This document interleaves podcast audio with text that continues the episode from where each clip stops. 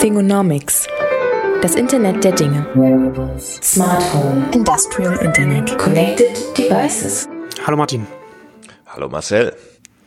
Wollen wir direkt heute ins Thema einsteigen, gar nicht äh, groß um den heißen Brei rumreden. Wir haben in der letzten Ausgabe quasi den Einstieg äh, in unsere kleine Serie zur Automobilbranche, zur Transportbranche und dem Umbruch gemacht. Und da wollen wir jetzt heute direkt damit weitermachen und wollen uns heute ein bisschen detaillierter mit der Elektromobilität auseinandersetzen und mit dem, was da, was da passiert, was da so ein bisschen die Dynamiken sind. Und dann haben wir in den weiteren Ausgaben, schon als Ausblick können wir schon mal sagen, wir noch ein bisschen so shared, also Ride-Sharing wird es dann noch eine Ausgabe geben, grundsätzlich connected äh, und, und natürlich autonome, selbstfahrende Autos. Da werden wir dann gesagt, gucken, ja. Da kann man vielleicht dazu sagen, ich war äh, gerade letzte Woche äh, bei IBM in mhm. München, die das riesen Watson IoT Headquarter eingeweiht haben, da eine kleine Konferenz drum gesponnen haben. Ähm, und da hat Daimler dieses Framing äh, vorgestellt, das für sie die Zukunft der Mobilität im Prinzip äh, mit, der, mit der Abkürzung CASE umschrieben wird. Das ist Connected, Autonomous, Shared and Electric. Ähm, das habe ich jetzt einfach mal übernommen, weil es für mich äh, mit das beste Framing ist, was ich, was ich im ganzen Komplex Mobilität bislang von, von irgendwie den Majors gesehen habe. Ähm, weil es das auch äh, ganz gut zusammenführt. Ähm, wenn wir jetzt nur die Technologiepresse verfolgen, ist halt oftmals einfach nur autonom oder, oder nur connected oder nur electric. Ähm, wir werden das jetzt natürlich ein bisschen so zusammenfügen äh, in der Serie, haben wir ja angesagt.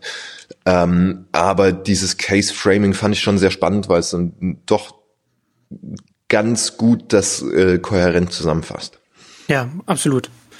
Und kann man ja, kann man ja auch noch dazu sagen, Daimler ja durchaus auch einer der Automobilhersteller, der da schon sehr fit ist. Also sie machen ja, ja. machen da ja auch einiges an verschiedenen, an verschiedenen Fronten. Ja, Elektromobilität. Da haben wir ja in der letzten Ausgabe hast du es ja auch schon angeschnitten, ne? also ist ja durchaus in einigen, in einigen Städten jetzt äh, auch ein Thema, die, die Umweltverschmutzung dadurch, also die, die Luftverschmutzung, mhm. ähm, was jetzt äh, gerade hier in Europa, in, in europäischen Großstädten dazu führt, dass da einiges ähm, auch von regulatorischer Seite, von politischer Seite da kommt. Also jetzt zum Beispiel jetzt, jetzt neu hat der, der Bürgermeister von London angekündigt, dass ältere Fahrzeuge ein 10 Pfund Gebühr zahlen müssen, wenn sie da in London fahren wollen. Ne? Also und und ähm, ich weiß gar nicht, was ich glaube, ich weiß gar nicht, war es Madrid. Also da auch da, wo der, wo der Bürgermeister über nachdenkt, die Innenstadt automobilfrei zu machen. Also, also ähm, ist ein, war Paris oder, ähm, und Paris, die Bürgermeisterin. Als, hm, ja. Genau, also also es ist in, in, in vielen vielen großen Millionenstädten ist es ist es ein Thema. Es ist nicht einfach nur die die Megastädte in China, in denen das, das ist nochmal, das ist nochmal auf einem ganz anderen Level auch ein Thema, aber auch hier, hier in den Städten. Und das, na, das, ist, das ist auch etwas, was natürlich dann so auf den, auf die ganze Entwicklung des Marktes auch auswirkt. Ne? Also selbst wenn natürlich, selbst wie groß, selbst, egal wie groß jetzt die, die Millionenstädte sind, in denen das jetzt ein Thema ist, ähm, ja, ist eine Großteil der Bevölkerung wohnt natürlich außerhalb, hat seine Autos außerhalb. Aber wenn man dann mit seinem Auto dann doch mal in so eine Stadt reinfährt und dann, und dann damit konfrontiert wird, nur dass das verändert, das verändert schon so das, das Verhältnis und das macht natürlich, hat natürlich Auswirkungen äh, so oder so natürlich. auf die, auf die Automobilbranche, weil natürlich wer dann in der Stadt ein Auto hat oder, oder da rein oder da reinfahren muss, sich dann zunehmend auch mit, mit dem Thema auseinandersetzt, wo ich sage mal, wo man sich als Kunde vor 10, 15 Jahren einfach nicht mehr auseinandergesetzt hat. Zum einen, weil es gar keine Auswahl bei den Produkten gab. Also du hast halt einfach einen Verbrennungsmotor gekauft, so fertig, Punkt. Aber du hast ja auch gar, man hat sich auch keine Gedanken drüber gemacht. Ja, oder bedingt Gedanken, ähm, äh, äh, weil Diesel ja schon gepusht wurde. Also ich sehe, wir haben gerade wirklich eine ganze Menge Momentum ähm, hinter ähm, quasi Veränderungen der Mobilitätslösungen. Wir haben Paris letztes Jahr massive Smogprobleme gehabt, die äh, bei Weitem die, die Emissionswerte und, und Luftverschmutzungswerte, Grenzwerte von der, von der EU überschritten haben. Äh, die hatten dann, glaube ich, eine ganze Woche sogar eine ungünstige Wetterlage, wo, wo der Smog halt nicht wegtransportiert wurde durch Winde, ähm, wo sie dann tatsächlich auch schon wie wir es eigentlich nur so aus China kennen von aus der Berichterstattung, ähm, äh, tags, tagabhängige Fahrverbote ausgesprochen haben. Also ähnlich wie in China, wo dann du nur den einen oder anderen Tag dein Fahrzeug fahren darfst, ähm, abhängig davon, auf welche Ziffer dein Nummernschild endet, ähm, äh, hatte das Paris ja auch eingeführt. Jetzt hatte ich ähm, das Anfang des Jahres gelesen, jetzt die letzten Wochen äh, und auch diese Woche in meinem Newsletter äh, mit eingebracht. Äh, London hat er gerade Anfang des Jahres wieder ungünstige Wetterlage, äh, viel Heizungsbedarf ähm, äh, und viel Verkehr. Ähm, teilweise Luftqualität, die deutlich schlechter war, als wir das aus Beijing kennen zum Beispiel. Ähm, und sich das mal vor Augen zu führen, dass eben diese extreme Luftverschmutzung jetzt nur kein originär chinesisches Problem ist oder, oder nur durch die Industrie kommt, sondern dass der, der Individualverkehr da tatsächlich auch äh, großen Anteil trägt. Ähm, das kommt so langsam tatsächlich in, wieder ins Bewusstsein. Klar, kann man es jetzt nicht eins zu eins vergleichen. Ähm, wenn du dir Peking zum Beispiel anschaust, dann ist es halt größtenteils Stickstoffoxide, äh, während wir, äh, nein, Schwefeloxide durch eine Kohle, Kohleverbrennung, während wir hier gerade durch Diesel halt eher Stickstoffoxide und, und, und sehr viel Feinpartikel haben, also PM2,5, ähm, das das große Problem ist. Ähm, da kommt gerade tatsächlich ein bisschen regulatorischer Druck auf und dann darf man natürlich nicht vergessen, äh, dass Dieselgate da nochmal ganz ordentlich ähm, Bewegung reingebracht hat, dass jetzt viele Städte auch, auch wirklich überlegen, und die Überlegung gibt's in Deutschland ja auch mit der blauen Plakette, wie können wir äh, diese Fahrzeuge aus unseren Innenstädten rauskriegen. Ähm, da wird jetzt äh, spannend, äh, was passiert, wenn tatsächlich ähm, das Real World Testing, äh, Real Emissions Testing, wie es von der EU genannt wird, durchkommt, was ja auch schon verbessert ist, aber was deutlich straffer aussehen wird als bislang das Labor, die Labortests. Ähm, und dann hast du so Sachen wie äh, das Landgericht Düsseldorf, ähm, was ja vor knapp einem Jahr, ich glaube im September letzten Jahres war es, äh, die Stadt dazu verdonnert hat, den Luftreinhalteplan zu überarbeiten. Ähm, weil eben die Bestimmungen zur Reinhaltung der Luft nicht ausreichen ähm, und die Stadt der Stadt ein Ja gegeben hat, dem nachzukommen und gesagt hat, ähm, sie müssen nicht auf äh, eine Bundesregulierung, die blaue Plakette, warten, sondern sie haben jetzt schon rechtliche Mittel und das ist das konditionale Fahrverbot für Dieselfahrzeuge. Ähm, jetzt haben wir Stuttgart die Diskussion, wo die Grünen sagen, ähm, da müssten wir mal über Dieselfahrverbote nachdenken. Also äh, da ist schon ordentlich Musik im, im, im öffentlichen Diskurs ähm, und jetzt auch nicht nur deutschlandweit, sondern europaweit. Ähm, da haben wir also wirklich ordentlich Traktion dahinter, ähm, dass sich im Verkehrssystem was ändern muss. Ähm, und da zielt wirklich vieles auf Elektromobilität als Lösung gerade dieses Verschmutzungsproblems. Ja. Ja, gerade Diesel, ne? Also das ist ja auch interessant. So wie, ja, Diesel wurde ja lange in Deutschland auch sehr gepusht. Und jetzt mit, mit Dieselgate, du hast ja schon angesprochen, und wenn jetzt die Tests geändert werden, ist, das kann man ja als gegeben nehmen, dass die bestehenden Diesler, die, die jetzt auf der Straße fahren, dann sehr viel schlechter wegkommen werden, wenn sehr viel genauer versucht wird, da zu messen. Ähm, das wird natürlich dann auch nochmal so die Debatte befördern. Ich glaube, das darf man auch, das darf man auch nicht unterschätzen, was das Momentum. Ne? Also grundsätzlich wäre ja ein, äh, ein Push Richtung Elektromobilität auch, sagen wir schon in den 90ern auch schon möglich gewesen, technologisch. Ähm, aber das äh, wird jetzt natürlich durch die öffentliche Debatte äh, nochmal und durch, durch das Bewusstsein einfach nochmal ein bisschen verstärkt und da wird schon nochmal Druck auf die Branche aufgebaut werden, das, das, wo es jetzt bei den bestehenden Automobilherstellern sonst nicht der Wandel kommen würde vom Verbrennungsmotor zur Elektromobilität. Also das ist schon, dass es nicht, es kommt nicht aus dem Markt selbst heraus, sondern das wird, so wird darum, da kommt der Druck. Ne? Also wir können gleich nochmal darüber reden, dass natürlich auch Druck im Markt entsteht, weil, weil Elektromobilität Chance für neue Unternehmen sind. Aber das ist jetzt erst einmal, wo wir jetzt hier sprechen, das sind so die Externalitäten, die jetzt so groß werden, dass sie, dass sie auf die Branche ja, einfach also anwirken. das ist jetzt erstmal das, ja, das Macro-Environment, eine große Umfeld, äh, in dem sich der, der ganze Themenbereich abspielt. Äh, kann natürlich jetzt sagen, ähm, dass man das hätte schon vor zehn Jahren oder so angehen können. Ähm, muss dann natürlich auch immer ein bisschen die Ökonomie dahinter mitdenken. Da kommen wir auch gleich noch drauf, äh, was zum Beispiel den Preisverfall bei Lithium-Ionen-Akkus angeht, dass es jetzt auch tatsächlich finanzierbar macht. Das wäre halt vor 10, 15 Jahren ohne weiteres so nicht möglich gewesen. Da muss man ganz klar sehen. Wobei das ähm, ja dann auch so ein Henne-Ei-Problem ist. Ne? Ja klar, also da, natürlich von der Automobilbranche gepusht worden wäre, was die Entwicklung angeht, was auch die Nachfrage angeht, hätte sich das und so genau, weiter und so fort. Ähm, da kann man natürlich aber trotzdem sagen, dass zum Beispiel allein das Smartphone äh, so wahnsinnige Fortschritte äh, im Bereich Batterietechnologie ja. ähm, äh, gepusht hat. Äh, ähm, und da brauchst du halt vernünftige Akkus mit hoher Energiedichte äh, um, um ganze Rechenleistung irgendwie befeuern zu können und vor allem immer besser werdende Displays. Da hat sich schon viel ähm, getan. Ähm, da kommen wir auch gleich noch drauf. Ähm, es ist halt eine Kombination aus aus quasi politischem Willen, der jetzt wirklich immer stärker wird und und äh, finanzieller Machbarkeit. Ähm, die, die immer plausibler erscheint. Äh, man kann natürlich trotzdem sagen, dass ähm, deutsche Autounternehmen gerade mit ihrer Wette auf Clean Diesel ähm, jetzt dann doch erstmal eine, eine ziemlich harte Neuorientierung vor sich haben. Aber ähm, da muss man ja wirklich sagen, das habe ich ja hier im Podcast auch, auch schon öfter so gesagt, da kann man Dieselgate fast dankbar sein, dass es eben jetzt und dann doch noch relativ Zeit passiert, weil wäre das Aufwachen erst in zwei, drei Jahren passiert, dann wäre es deutlich schwieriger geworden, nochmal umzusteuern.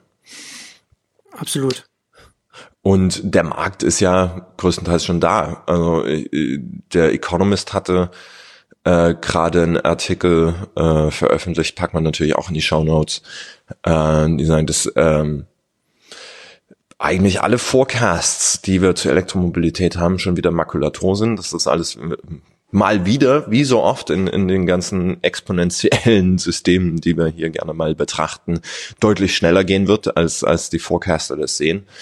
Ähm, Norwegen, da muss man dazu sagen, die haben natürlich äh, ein sehr, sehr großzügiges Subventionsprogramm äh, mit, ich weiß gar nicht, was die, was die Tax, also die, die Steuererlasse äh, und, und Einmalzahlungen umfangen, aber was äh, anekdotisch in Norwegen wahnsinnig dazu beigetragen hat, dass ähm, die so eine hohe Elektromobilitätsquote haben, ist, dass du dort zum Beispiel mit dem E-Mobil auch die Busspur verwenden kannst und so weiter und so fort und so am Stau vorbeifahren kannst. Und die haben mittlerweile was, äh, haben wir hier gesehen, 37 Prozent der Neuzulassungen sind E-Elektroautos. Das ist schon eine Hausnummer und das ist äh, deutlich mehr als jetzt das äh, Bundesregierungsprogramm von eine Million E-Mobile auf der Straße bis 2020 vorsieht. Wo man auch sehen muss, ist es noch realistisch. Ähm, also die Traktion ist definitiv im Markt da. Ähm, das, äh, die Awareness bei den, also das Bewusstsein bei den Kunden, dass es da Alternativen gibt, ist natürlich durch die mediale Berichterstattung auch da.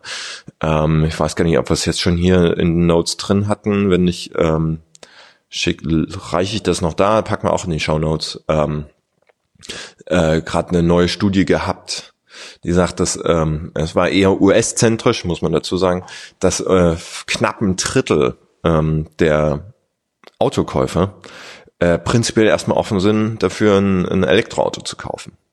Äh, in der Regel tun sie es dann nicht, weil das Angebot noch zu schwach ist. Also das ist dann wirklich einfach eine, eine Angebotsproblematik, wo die Automobilbauer ein bisschen hinterherhängen. Aber die Nachfrage ist da, der politische Wille ist da. Ähm, da wird sich also relativ schnell einiges ändern. Muss man sich auch ein bisschen, wir haben ja in der letzten Ausgabe auch schon ein bisschen geschmunzelt über den Bombast von, von Elon Musk, aber muss man ihm auch so ein bisschen zugute an, gerade in den USA. Ne? Also hat er mit den den Wirbel, den er, den er mit Tesla macht, der äh, hilft natürlich auch gerade in den USA so ein bisschen bei, der, bei, den, bei den Leuten, die dann da Interesse haben, das auch ein bisschen da zu steigern. Und da ist natürlich also so ein Tesla, das äh, punching above his weight, ne? Also ein bisschen, ein bisschen äh, ja. man macht also, bemerkt, man, ja, gerade wenn man so ein Tesla, das so stark auch immer, wenn es immer um Zukunft der Automobilbranche geht, äh, schwingt auch ein Tesla immer mit, obwohl ein Tesla überhaupt keine Bedeutung spielt, weder auf dem globalen noch auf dem US-Automobilmarkt. Also ich glaube, das ist ein, der Marktanteil von ein Prozent oder, oder, oder ja, sogar noch darunter. Ich glaube, ich glaube, Elektromobile verkauft generell so einen ein Prozent Marktanteil am globalen Automobilmarkt und da haben sie dann einen, einen Bruchteil von. Ähm, man kann über Tesla natürlich viel streiten. Äh, das Financial Engineering, was sie da mit ihrer Bilanz anstellen. Ähm, wie überhaupt die Finanzsituation bei Tesla aussieht, ist ja eigentlich katastrophal. Ähm, was man ihnen allerdings wirklich zugutehalten muss, ist, dass sie ein, ein, perfektes Marketing gefahren haben. Also wenn du vorher dir Hybride und, und Elektroautos angeschaut hast, das waren halt immer diese kleinen Stadtflitzer. Das war der A-Smart, das war der Prius, was weiß ich. Ähm, das waren halt so Gewissensentscheidungen. Sagen genau. Das war nix, wo du irgendwo emotional eine Verbindung zu hattest und hast du immer die, äh, wie nennen sie sich immer, die Car Guys, die Autojungs verloren ähm, weil es eben diese emotionale Komponente nicht hatte. Und das hat Tesla geschafft, äh, zu zeigen, dass man äh, auch ein hochpreisiges ähm, Automobil bauen kann auf Elektrobasis, ähm, wo die Leute drauf abgehen, wo die Leute ja. stolz drauf sind, wo die eine emotionale Verbindung haben und das nicht aus einer reinen ähm, ja, Gewissensentscheidung, kalkulatorischen Entscheidung machen. Genau. Ähm, das hat der Markt gebraucht, klar. Ähm, und da kann man Tesla auch sehr dankbar für sein. Ob Tesla da nur als Unternehmen äh, langfristig wirklich Profit von schlagen wird, das ist nach wie vor fraglich. Ähm, ich bin da eher bearish, was Tesla angeht. Ähm, aber das ist ja, wie gesagt, äh, erstens geben wir hier keine Investment-Tipps ab. zweitens ist das natürlich dann auch immer eine, eine Frage individueller Präferenzen. Ähm, aber dass sie es geschafft haben, ähm, Elektro tatsächlich auf einer Performance-Basis, auf einer emotionalen Basis zu etablieren äh, und quasi den Markt von oben aufzurollen und dann nach unten zu expandieren, was die Preisniveaus angeht. Das ist schon eine sehr, sehr, ja. äh, ich weiß gar nicht, ob die Strategie so ungewöhnlich ist. Ähm, äh, ist für viele techno technologische Neuerungen eigentlich jetzt äh, gar keine so ungewöhnliche Strategie. Ähm, ist halt nicht die klassische Disruptionsstrategie, die wir aus äh, der, der klassischen Technologiepresse kennen.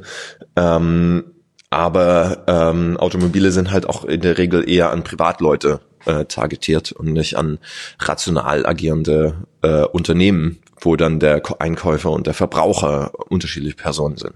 Genau. Ähm, da zählen dann also auch andere Sachen. Ähm, das heißt, wir haben tatsächlich eine, eine spannende Situation, dass wir eben diese Traktion im Markt haben und diese Pfadabhängigkeit ähm, dann natürlich alle möglichen Konsequenzen hat. Ähm, wir haben jetzt gesehen, ähm, was war das, was Electrek da, da veröffentlicht hatte, die, die Kosten der Batterien für E-Mobile. Also die teuerste, muss es vielleicht nochmal ein Stück zurückrollen. Ähm, in einem klassischen Verbrennungsmotor ähm, ist wahnsinnig viel Komplexität verbaut. Und da geht wahnsinnig viel Geld drauf für das Engineering, für die Produktion von ja, Motorblock, Getriebe, Schaltwerk. Genau. Also eine Reihe, eine Reihe kontrollierter Explosionen ist das. Ähm, das muss ja. man sich schon so vergegenwärtigen. Äh, und da, da finde ich tatsächlich auch äh, Verbrennungsmotor immer immer äh, bisschen verniedlichend nicht zielführend, ja, verniedlichen, weil es ist eben keine, keine Verbrennung, wie wir sie im normalen Sinne kennen. Und da ist Internal Combustion Engine im Englischen schon, schon sehr viel ja. deskriptiver, weil es halt wirklich eine, eine, eine, eine Explosion im, im Motorraum ist. Ähm, und da ist wahnsinnig viel Komplexität und da sind natürlich auch wahnsinnig viele Kosten, die aber sich äh, auf, auf mehrere Komponenten verteilen. Ähm, wenn du jetzt hier so ein Elektroauto anschaust, hast du eine wahnsinnig reduzierte Komplexität, weil der Antriebsstrang im Wesentlichen nur noch äh, zwei große Komponenten hat. Das ist der Elektromotor. In der Regel ähm, gibt es mehrere Möglichkeiten, das zu bauen. Äh, es gibt die Anbieter, die bauen nach wie vor ähm, einen Antriebsmotor einen zentralen und, und verteilen die Kraft dann über, über klassische Axiallast ähm, an die, an die Räder. Äh, dann hast du andere Anbieter, die haben kleine Elektromotoren an jedem individuellen äh, Rad äh, oder Tesla, wo du dann auswählen kannst, ob du ein oder zwei Motoren haben willst, ob nur vorne oder vorne und hinten. Äh, und dann hast du einen Akku. Und das ist tatsächlich der, der größte Kostenfaktor, was äh, Elektromobilität angeht. Und wir hatten es ja vorhin kurz angesprochen, dass es vor 10, 15 Jahren vielleicht ohne weiteres nicht ökonomisch sinnvoll äh, oder, oder machbar war, Elektromobilität in diesem Maßstab ähm, äh, zu bauen. Ähm, wenn du nämlich allein mal die Kostenkurve von diesen Lithium-Ionen-Akkus anschaust, ähm, sind die in den letzten sechs Jahren um ungefähr 80 Prozent gefallen. Das ist schon eine Hausnummer. Aber das ist ja dann, aber das ist doch dann auch etwas, ist das nicht jetzt was, also im Automobilbereich sowieso, aber grundsätzlich auch stark von, von Tesla auch gepusht wird, die jetzt noch weitere, äh, glaube ich, angekündigt haben, dass sie jetzt noch weitere Fabrikanlagen na, äh, noch bauen, in denen sie diese großen Batterien dann herstellen werden. Ähm, da kann man sicherlich ein Argument machen, dass von Tesla gepusht ist. Äh, würde jetzt aber nicht so weit gehen zu sagen, dass es ausschließlich Effekt nee, klar, ausschließlich äh, der, der, der sogenannten Gigafactory ist, ja, ja. sondern viel, viel äh, äh, weitergehen und sagen, das ist einfach ein Skaleneffekt. Je ja. mehr du davon baust und je größer die Nachfrage wird, desto effizienter wird die Produktion auch stattfinden. Ähm, das ist ja was, was wir im, im Photovoltaikbereich ähm, schon schon gut kennen, dass äh, die initialen Anlagen, äh, die äh, vom EEG gefördert wurden, damals wahnsinnig teuer waren. Also war die Produktion von Solarmodulen, Photovoltaikmodulen, äh, da die Stückzahlen halt so klein waren und die Produktionstechniken noch nicht besonders äh, erprobt waren, ziemlich teuer. Und dann guckst du jetzt 15 Jahre später an und ich glaube, du hast ein, da müsst ihr jetzt nachschauen, aber über den Daumen müsste es eine, eine, eine Kostendeflation von äh, knapp über 90 Prozent sein äh, über 15 Jahre, was was äh, die Produktionskosten von Photovoltaikmodulen angeht, mit einhergehenden höheren Wirkungsgraden natürlich. Ähm, das sind äh, so Skaleneffekte, die sich halt mit einer großen Nachfrage erst einstellen. Äh, und wie gesagt, da kann man Tesla dann zum Teil schon dankbar sein, dass sie diese Nachfrage geschaffen haben. Ob sie mittelfristig davon profitieren, ist halt die nächste Frage. Aber ähm, das ist so ein klassischer Perfect Storm, der da auf die auf auf auf Automobilhersteller zukommt, weil also wie gesagt, wir haben es ja jetzt mehrfach schon erwähnt, was äh, das das äh, makropolitische Umfeld, wo tatsächlich der politische Wille hin, dahinter steht, ähm, zu einer besseren Luftqualität zu kommen. Ähm, du hast die die Kundennachfrage so langsam, äh, was ja zum Teil Konsequenz dessen ist, was ähm, was die Politik fordert. Ähm, die Leute sind jetzt doch tatsächlich ein bisschen vorsichtiger geworden, was, was äh, Dieselfahrzeuge angeht. Ähm, und du hast den ökonomischen Faktor natürlich, dass, dass es immer günstiger wird. Dass es äh, eigentlich ein No-Brainer ist. Und jetzt versuchen sie natürlich alle ähm, Schritt zu halten. Und alle versuchen sie jetzt ihre, ihre Elektromobile auf den Markt zu bringen. Ähm, was natürlich jetzt in der Geschwindigkeit schwierig wird. Ähm, weil du äh, in der Automobilherstellung natürlich schon lange Vorlaufzeiten hast.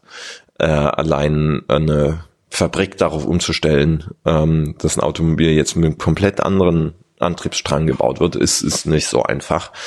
Ähm, Müsste ich mal finden, ob ich es. Äh, es mag von außen für den Kunden mag es sich nicht groß unterscheiden, außer dass man dann es eben mit Strom auflädt statt mit statt mit Benzin. Aber innen ist es natürlich ein ganz anderes, ganz anderes Produkt, was man bauen muss ist ein komplett anderes System, äh, was ein komplett anderes Supply Chain verlangt. Und das ist ja immer, man sagt immer, ne, ähm, was ja auch schon manchen Ingenieuren, die jetzt in der, in der deutschen Automobilbranche macht, auch schon Kopfschmerzen bereitet, weil sie Experten für Verbrennungsmotore sind. Mhm. Ja, oder, oder Experten für Schaltgetriebe. Ja. Oder Automatikgetriebe, ja. die ja dann oder auch Zulieferer wegfallen. Genau.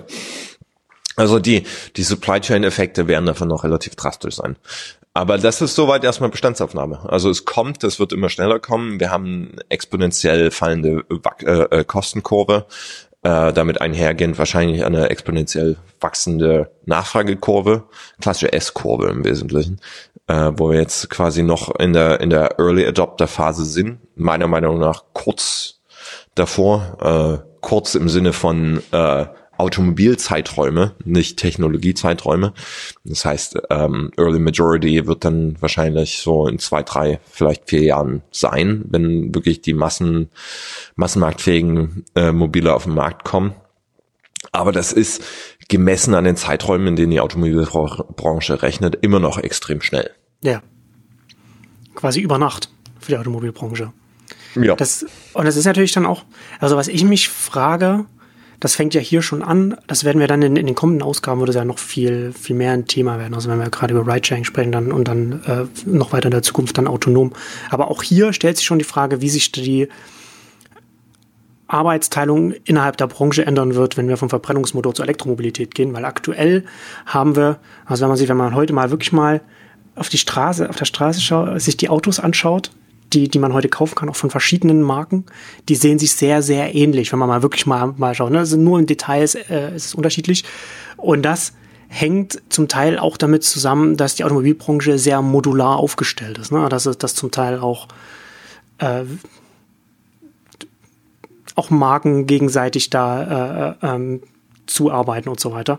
Ähm, da, da, da stellt sich mich schon die Frage, wenn dann jetzt durch die Elektromobilität ne, auch neue Unternehmen kommen, also jetzt ein Tesla, äh, sehr stark, bin ich auch äh, da gespannt, wie es, wie es, äh, was aus China kommen wird, was, was von den chinesischen Unternehmen kommen wird, wie sich da die äh, Arbeitsteilung ändert, also die Modularität. Ne? Also ob es dann Unternehmen geben wird, die sehr viel stärker, sagen wir in Anführungszeichen, vertikal integriert sein werden, also sehr viel stärker alles aus einer Hand kommt, während heute ja gar nicht so viel von, dem, von, von, von Autos tatsächlich aus einer Hand, aus einer Hand kommen. Du hast, du wirst natürlich immer bei verschiedenen Komponenten Zulieferer haben, ne? Also du machst nie, man baut kein komplexes Technologieprodukt von Anfang bis Ende von, von, von einem Unternehmen.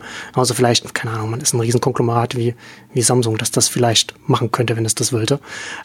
Aber Ne, also da, da stelle ich mir schon die Frage, weil, weil das natürlich dann im nächsten Schritt, wir reden jetzt natürlich immer implizit immer darüber, was, was bedeutet das für die Automobilmarken, also für die tatsächlichen Automobilhersteller, aber mindestens ebenso wichtig und, und vielleicht auch noch viel stärker eine existenzielle Frage wird es ja gerade auch für die Zulieferer werden. Ne? Und da haben wir natürlich auch hier in Deutschland auch eine starke Zuliefererindustrie. Und da weil jedes Mal, wenn, wenn wir jetzt in, in einem Markt sehen, wenn es da in so einen großen Paradigmenwechsel kommt, was Produkte angeht, kommt es auch zu einer, zu einer Veränderung in der Arbeitsteilung in der Branche.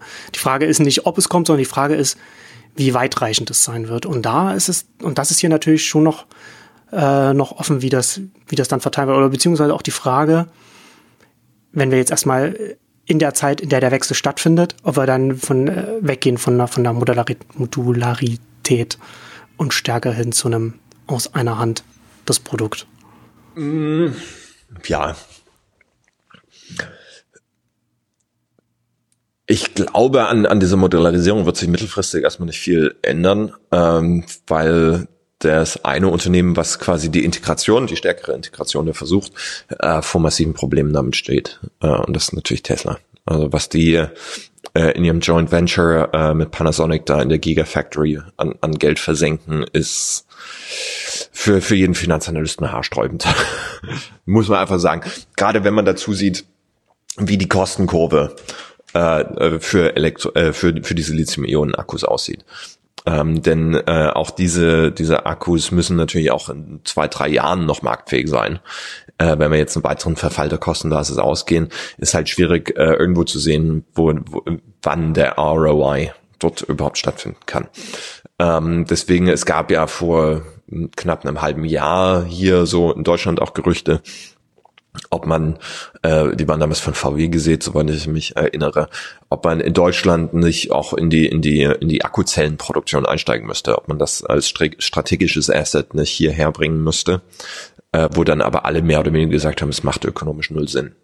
Ähm, weil das Lithium dafür, die, die seltenen Erden musst du eh importieren ähm, dann macht es doch mehr Sinn, das direkt äh, vor Ort dann äh, quasi produzieren zu lassen. Äh, das heißt, das wird größtenteils in, in China sein. Und dann äh, muss man schauen, wie Chile, die, äh, glaube ich, das größte, weltweit größte Lithium-Vorkommen haben, was sie jetzt ähm, ausbauen wollen. Und die dann natürlich auch schauen und, und, und sehr bewusst darauf hinarbeiten, dass sie mehr Wertschöpfung vor Ort haben und nicht einfach nur rohes Lithium äh, exportieren. Was äh, allein logistisch ein Riesenproblem wäre. Also Lithium über größere Strecken in größeren Mengen äh, zu transportieren ist extrem problematisch, weil es halt ein sehr unstabiles chemisches Element ist. Ähm,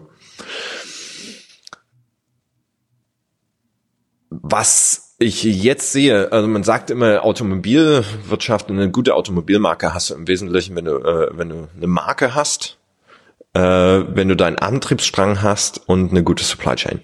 Das sind im Prinzip die drei Faktoren.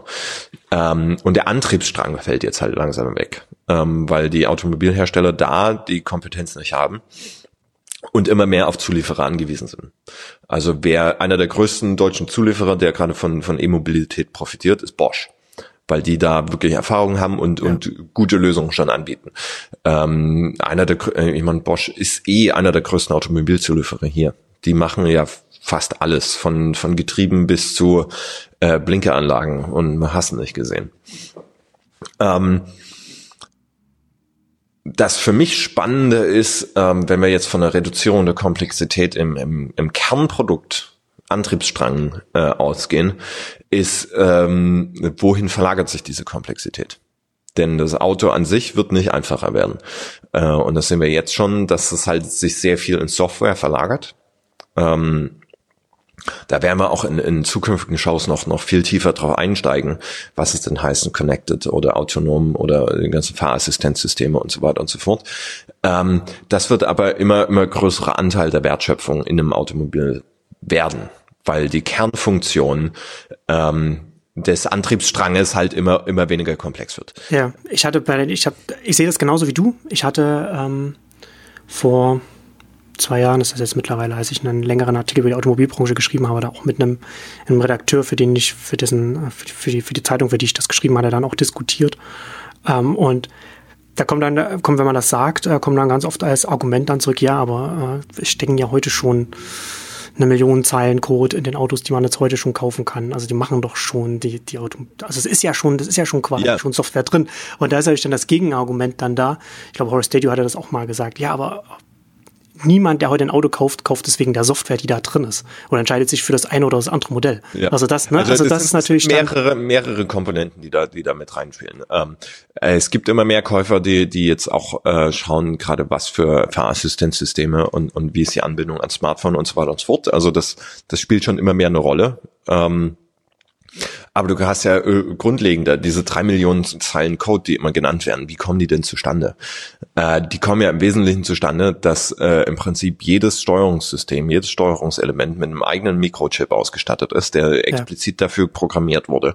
Genau. Dass du eine wahnsinnige Doppelung hast. Du hast äh, manchmal äh, bis zu vier SIM-Karten in einem Automobil verbaut, ähm, weil jedes Steuerungssystem äh, einen eigenen Zugriff braucht und die untereinander nicht kommunizieren.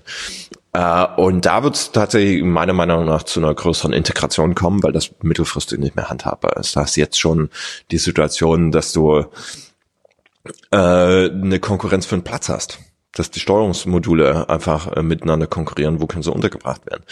Ähm, da wird es eine viel größere Integration geben, äh, im Prinzip zu einem, zu einem fast schon Firmware OS, ähm, wo, wo gewisse Steuerungskomponenten drauf laufen. Das wird äh, nicht zwangsläufig über, über die Medienkonsole oder was weiß ich zugreifbar sein. Ähm, das wird immer noch relativ gut isoliert sein. Ich glaube, die beste Metapher, die man sich dazu vorstellen kann, ist im Prinzip äh, Secure Enclave oder der ARM-Chip, der jetzt in den neuen MacBooks äh, verbaut ist. Du wirst eine Trennung haben, was die Kernfahrfunktionen gibt, die auf einem relativ sicheren Chip ähm, aufgebaut ist, die aber trotzdem modular ähm, programmiert sein muss. Ähm, und dann hast du im Prinzip einen anderen Chip, der, der das äh, vom Benutzer zugängliche äh, äh, System äh, ja, bespielt das, das, das wird so die Modularisierung, aber dann wird es natürlich zu einer größeren Integration auf dem Software-Stack führen. Ähm, das wird dann wirklich spannend zu sehen, wie es äh, funktioniert, äh, sowohl upstream als auch downstream.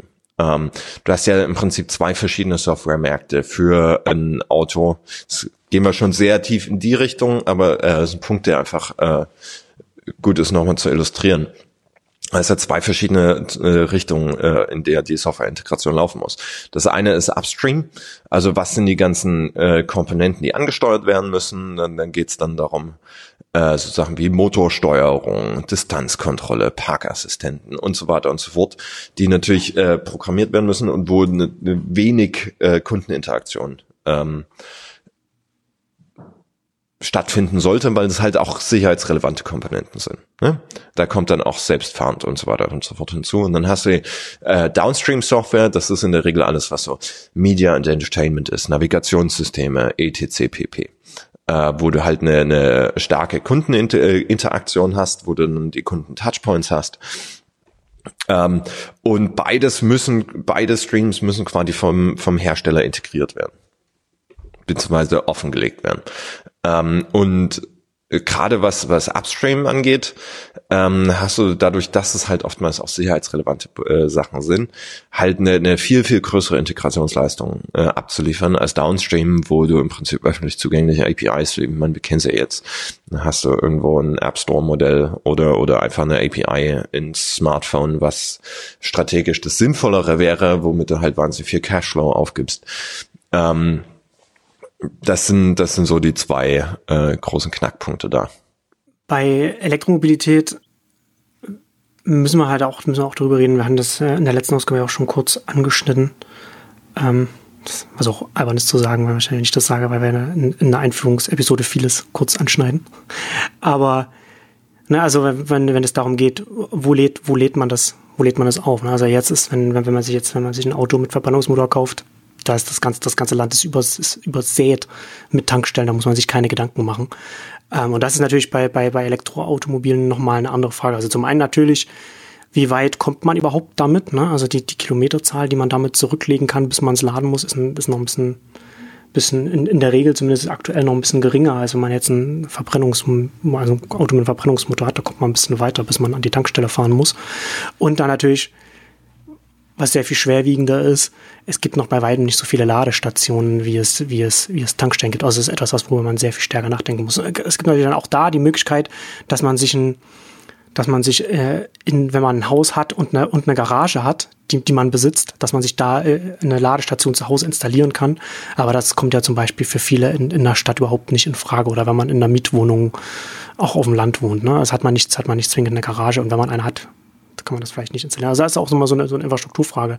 Und jetzt hat, also Deutschland hat ja ein Förderprogramm geplant, äh, ist jetzt von, von der EU abgenickt worden, in den nächsten vier Jahren 300 Millionen Euro Förderung für, für Ladestationen kommt mir jetzt äh, doch nicht so viel vor, muss ich sagen, wenn man über, über das ganze Land und über vier Jahre verteilt spricht.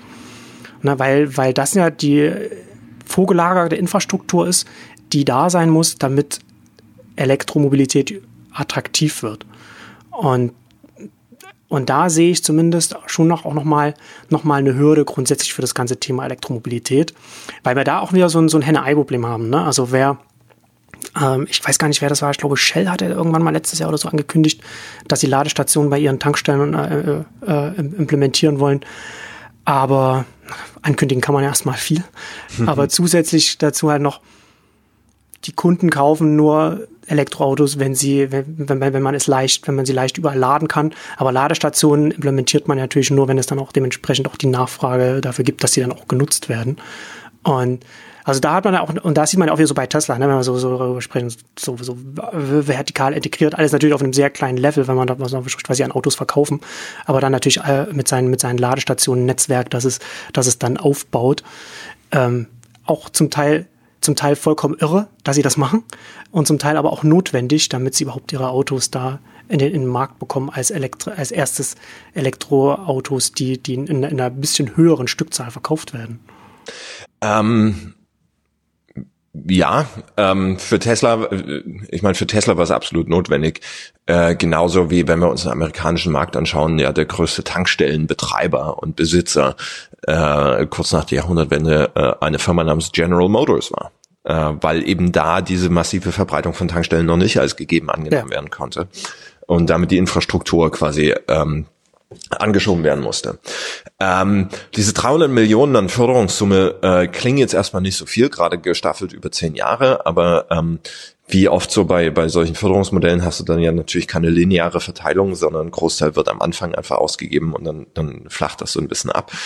Ähm, und die müssen ja auch nicht für die kompletten Kosten und für die kompletten Betriebskosten aufkommen. Also das wird ja dann immer nur eine partielle Förderung sein. Äh, damit hast du einen Hebel, der schon relativ immens ist. Äh, wir sehen ja schon schon mehr und mehr Modelle.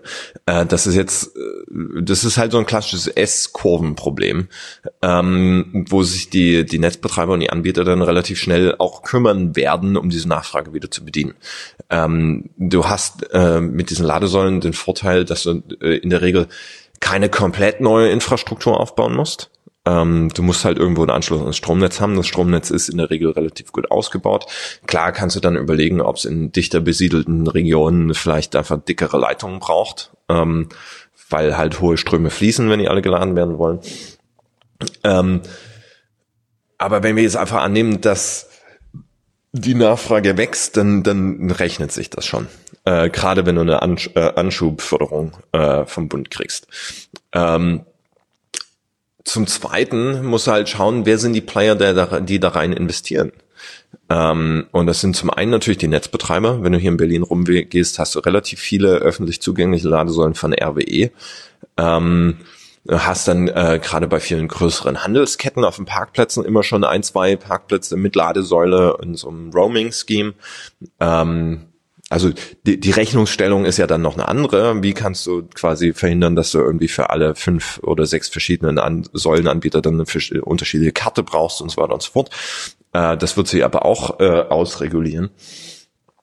Ähm, das Spannende, was ich sehe, ist, dass tatsächlich aber auch ähm, die ganzen Ölmultis einen, einen Anreiz haben, da mit rein zu investieren. Ähm, denn nicht nur sind die Verweildauern länger an gerade Autobahnnähe oder so was weiß ich, wenn du dein Auto lädst, dann ist es halt nicht wie klassischer Tankvorgang in drei Minuten erledigt, stehen länger. Äh, und wenn wir uns die, die, die, die Vorhersagen und die Analysen anschauen, äh, schwimmen den halt mittelfristig echt die Fälle weg äh, was, was äh, Wachstum an Konsum angeht. Also es gab ähm, von Bloomberg eine relativ spannende äh, Analyse von 2016 noch äh, betitelt Here's how electric cars will cause the next oil crisis. Äh, und gleiche Publikation ein bisschen später, Batteries may trip a death spiral in 3.4 trillion credit market. Ähm, und ich hatte im Newsletter auch Anfang des Jahres verlinkt, ähm, äh, im Prinzip im Blogpost inoffiziellen von der Bank of England, äh, die sie mal so im Finanzsystem angeschaut haben, was äh, was ist eigentlich der systemische Effekt von den Ölmultis? Also derzeitige Bewertung, wie werden die als Collateral für, für andere Transaktionen verwendet und ist, ist, ist die Bewertung eigentlich belastbar? Und ich habe festgestellt, dass irgendwie 80 Prozent ähm, des derzeitigen Marktwertes quasi aus, aus zukünftigen Einnahmen äh, diskontiert auf Present Day, äh, klassisches Finanz halt, äh, äh, bestehen.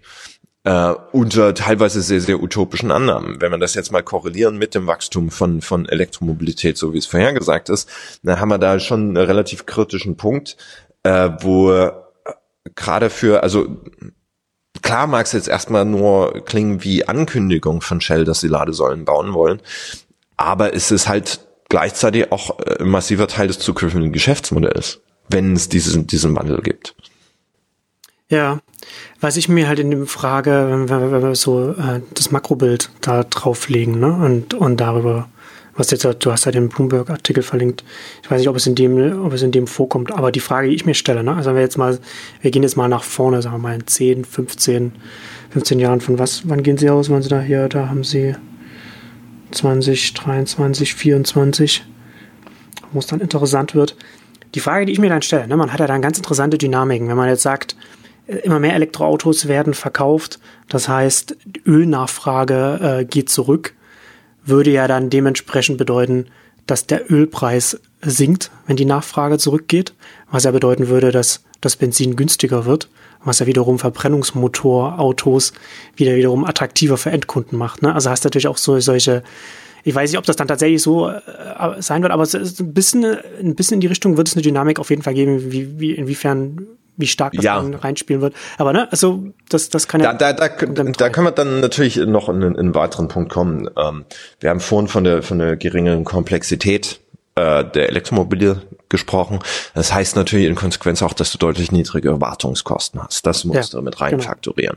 Das Strom als als als Antrieb immer noch günstiger ist als Benzin, ist halt auch ein Punkt, der gerne vergessen wird. Also selbst wenn du günstiges Benzin hast, ähm, Ceterum Paribus, ist Strom immer noch günstiger. Äh, unter der Annahme, dass die Reichweiten besser werden, dass, ähm, dass die Ladesäuleninfrastruktur da ist. Ähm, das heißt, wenn dieses Momentum erstmal ins Rollen gekommen ist, wird auch ein recht deutlich niedrigerer Ölpreis ähm, dem nur zum Teil einen, einen, einen Riegel vorschieben. Okay. Äh, weil, weil die strukturelle Kostenverteilung einfach äh, viel größer ist als, als nur, nur der Antriebsstoff.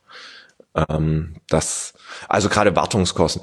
Ähm, es gibt da einen ganz guten Medium-Artikel, den muss ich im Nachgang nochmal raussuchen, dass wir den verlinken, äh, der sich um, um die Vereinigung der Kostenkomponenten, äh, die mit einem Automobil verbunden sind, bemüht, weil nur dann, wenn du das alles unter einer Hand hast, kannst du vernünftige integrierte Mobilitätslösungen anbieten. Ähm, kleine strategische Analyse wo ich mir dann denke, so könnte es vielleicht sogar sein, dass äh, diese unterschiedlichen Kostenkomponenten bislang primär unterschiedlich gehandhabt wurden, sogar als äh, quasi als Strategie, um sie in unterschiedlichen mentalen Töpfen beim Kunden zu verteilen, um diese äh, Gesamtkostenrechnung ähm, bisschen schwieriger zu machen oder nicht ganz offensichtlich zu machen. Denn die Kosten, die du äh, mit einem privaten Auto hast, wenn du sie mal wirklich zusammenrechnest und wenige machen das leider, äh, sind ja enorm. Also Versicherung, Instandhaltung, äh, Steuer, Antrieb und so weiter und so fort. Äh, ist ja mehr als, als jetzt nur, nur das Benzin. Äh, und deswegen, wenn wir da einmal ein Momentum dahinter haben, äh, ist Elektromobilität in all diesen anderen Kosten, was hm, Versicherung, Instandhaltung, Steuer, so viel günstiger, dass auch ein niedrigerer Ölpreis das nicht wirklich arretieren werden kann. Ja, das, ähm, also ich hoffe, dass du da, dass du da recht hast. Das wird, das wird auf jeden Fall nochmal noch mal interessant. Na, wie du schon sagtest, ne, also nicht, nicht jeder äh, Endkunde äh, oder nicht, nicht, man, man schaut da nicht man schaut einfach nicht auf den, was man in der ganzen Lebensdauer des Produktes, wenn man, wenn man das, was man gekauft hat, was man dann da, was man dann ausgibt. Also was dann die Kosten, die nachgelagerten Kosten werden oft unter, unterschätzt und, und überschätzt das, was man bezahlt, wenn man, wenn man im Laden, wenn man im Laden steht. Aber das ist auch so ein, so ein Thema, ne? Also wenn wir jetzt auch davon, darüber sprechen, Elektroautos, haben weniger Instandhaltung oder, oder andere Instandhaltung. Ne? Du hast es in der letzten Ausgabe ja schon angesprochen, dann äh, ein Austausch bei den, bei den Batterien, wenn, wenn, wenn man das über einen langen Zeitraum hat, kommt dann wieder rein. Aber das ist ja wieder was ganz anderes, als was man, was man heute macht, wenn man das Auto in, in die Werkstatt fährt ja. und dann dieses oder jenes ausgetauscht werden muss. Ähm, und das ist ja auch nochmal etwas, was da nochmal reinkommt, ne? die ganze, die ganze, die ganze Werkstattindustrie. Ne? Und, und gerade das, das auch. Das wird noch spannend. Ja. Das wird noch spannend und gerade auch, ne, das, und dann kommt natürlich, was ist auch noch ein bisschen verlangsamt, also ich will jetzt nicht die ganze Zeit unken, aber das muss man halt auch mal ansprechen, was die Verbreitung noch verlangsamen kann, ist, dass diejenigen, viele, die die Werkstätte betreiben, sind einfach auch die Automobilhändler. Ne? Also du verkaufst dein, du verkaufst als Autohändler, hast äh, viele Autohäuser haben einfach noch eine Werkstatt noch mit dran und man verdient natürlich dann auch mit dem Kunden, der der das Auto kauft und dann das wieder da in die Werkstatt bringt. Also hofft man zumindest, dass man dann so einen konstanten Kunden Kundenbeziehung hat und derjenige dann auch das dahin bringt. Und da verdient man, weiß nicht, weiß nicht, inwiefern das dann den den den Betreibern der Autohäuser klar ist, aber über einen Zeitraum, wenn man es schafft, mit dem Kunden in der Beziehung zu sein, wird so eine Werkstatt, äh, wird so ein, wird so ein Autohaus mehr verdienen mit einem Verbrennungsmotorauto, weil man da einfach regelmäßiger äh, in die Werkstatt kommen muss. Oder beziehungsweise vielleicht nicht regelmäßiger, aber dass da zumindest mehr gemacht werden muss über, über die Jahre als jetzt, als jetzt bei einem Elektroauto. Und da könnte es auch nochmal Anreize geben, die da so ein bisschen mehr zum Verbrennungsmotor als zum, zur Elektromobilität tendieren. Aber wie groß das dann ist und, und wie signifikant das dann ist, wird man dann wird man auch sehen. Ja, wird, wird, kann, also, halt, kann, halt, nur etwas Verlangsamendes sein, sage ich jetzt mal. Nee, klar, ähm, auf alle Fälle. Ähm, das ist halt dann so ein klassischer Markt, wo, wo du äh, wahnsinnig viel Ressourcen jetzt gerade investiert hast, um, um quasi die Ineffizienzen ein bisschen überzubügeln. Ähm, und wenn dieser Markt dann effizienter gestaltet wird, indem du zum Beispiel nicht nur viel, viel bessere Telemetrie hast, was die Fahrzeuge angeht, äh, sondern auch äh, generell niedrigen Wartungsaufwand. Äh, und dieser Wartungsaufwand sich dann auch noch viel mehr in Software verschiebt als, als tatsächlich in Mechanik. Ähm, äh, das wird natürlich spannend. Äh, dass das natürlich langsamer Substitutionsmarkt ist, denn äh, äh, wie lange ist die Lebensdauer im Schnitt hier in Deutschland? Wir hatten das letzte Mal, ich weiß immer nicht, ob es elf oder 13 Jahre sind, äh, solange Fahrzeuge auf dem Markt sind. Ähm, äh, wird das natürlich nicht von heute auf morgen passieren. Ähm, und äh, der, der, der äh, Secondhand-Markt äh, für Automobile wird natürlich auch nicht sofort umgestellt werden können. Ähm, das heißt, selbst wenn wir jetzt in eine Neuzulassung wahnsinnig hochgehen, was, was äh, Elektromobilität angeht, haben die schon noch äh, relativ langes äh, Zeitpolster, um, um sich da umzustellen. Also es wird nicht von heute auf morgen kommen. Ähm, so eine Autohandlung ist ja auch immer eine Mischkalkulation. Also du hast ja in der Regel nicht nur Neuverkaufe und die Wartung und Reparatur. Und das Reparaturgeschäft wird natürlich jetzt äh, trotzdem weiterlaufen. Ähm, ähm, natürlich nicht mehr so kostenintensiv wahrscheinlich sein, weil du halt nicht jedes Mal sofort an die Kühlanlage was weiß ich ran musst. Ähm, aber auch das Second-Hand-Markt. Und was jetzt halt dazu kommt, und da muss man dann gucken, ob das für das klassische Händlermodell, so wie wir es jetzt aus dem deutschen oder amerikanischen Markt kennen, dann noch, äh, dann noch wirklich funktioniert, ähm, mit denen als quasi unabhängige äh, teilunabhängige Franchise-Nehmer, so ist es ja im Wesentlichen strukturiert, weil du ja äh, gerade mit den Akkus eine, eine große Leasing-Komponente hast. Ähm, und mit äh, viel größeren Mobilitätsangeboten auch einen viel größeren Direktkundenkontakt vom Hersteller. Also du hast ja jetzt schon viele Fahrassistenzsysteme, die dann einen monatlichen Abopreis aufrufen, äh, damit zu funktionieren. Zum Teil gerechtfertigt, zum Teil einfach auch nur, um mal auszuprobieren, wie die Kundenakzeptanz ist. Das heißt, du wirst da eine viel stärkere Anbindung zum Hersteller generell haben. Ähm und dann wird's halt spannend, ob, ob das zum Teil an die Station weitergegeben werden kann, an die Händler, oder ob, ob die einfach integriert werden müssen ähm, in, in einem wirklich konkretes Unternehmensgeflecht ähm, oder ob du die Händler einfach downsize, dass die viel, viel kleiner werden müssen, dafür viel breiter aufgestellt oder verteilt, äh, womit du dann zum Teil auch das äh, Ladestationsproblem ein Stück weit mit lösen könntest. Also da gibt's noch eine ganze Menge ähm, Bedarf, tatsächlich strategisch nachzudenken. Äh, wie, wie wird dieses konkrete Element der, der, der Marktstruktur aussehen, äh, dass es sich mittelfristig verändern muss, ist ja ganz klar. Ähm, dass es da auch äh, Ressentiments gibt, ist auch ganz klar. Also wer jetzt seit 20 Jahren Auto, äh, Auto-Kfz-Meister war, der ist ja jetzt schon genervt, dass er nur noch so wenig machen kann, weil immer erstmal das Lesegerät bemüht werden muss und dies und das und jenes. Aber es bleibt halt immer noch was hängen, wenn man Kühler ausgetauscht werden muss oder Ölwechsel oder was weiß ich. Und das fällt dann natürlich auch weg. Ähm, Ganz davon abgesehen, dass äh, mit LE-Mobilität auch äh, äh, die Bremsen seltener ausgetauscht werden müssen, weil ja viel über über tatsächlich elektrische Bremsung dann läuft. Äh, das sind so die die, die kleinen Mikroeffekte. Ähm, kann das massiv das Wachstum einschränken, wenn die Kundennachfrage da ist? Glaube ich nicht. Glaube ich nicht. Das wird eher einen massiven Veränderungsdruck auf dieses System ausüben. Äh, genauso wie man natürlich auch sagen konnte, ne? Ähm, wer kauft sich ein iPhone, wenn die 3G-Netzinfrastruktur 2007 äh, noch nicht da ist? Ne? Äh, was ja aber der Nachfrage keinen Ab Abbruch getan hat, sondern vielmehr den Druck auf AT&T und wie sie alle hießen, äh, ausgeübt hat, da die Infrastruktur auszubauen. Genau. Kundennachfrage ist der entscheidende, ist der entscheidende Punkt. Vielleicht kurz abschließend noch, bevor wir, bevor wir jetzt Schluss machen. Lass uns noch kurz über äh, ein bisschen allgemeiner über Lithium-Ionen-Akkus sprechen und darum so ein bisschen, was mich interessieren würde, da hast du, glaube ich, einen sehr viel besseren Blick drauf als ich. Wenn man jetzt wenn wir jetzt davon ausgehen, Elektromobilität nimmt zu und jetzt gerade, also wir haben jetzt haben wir vorhin schon angesprochen, so Tesla mit den mit den Factories, die sie da aufbauen.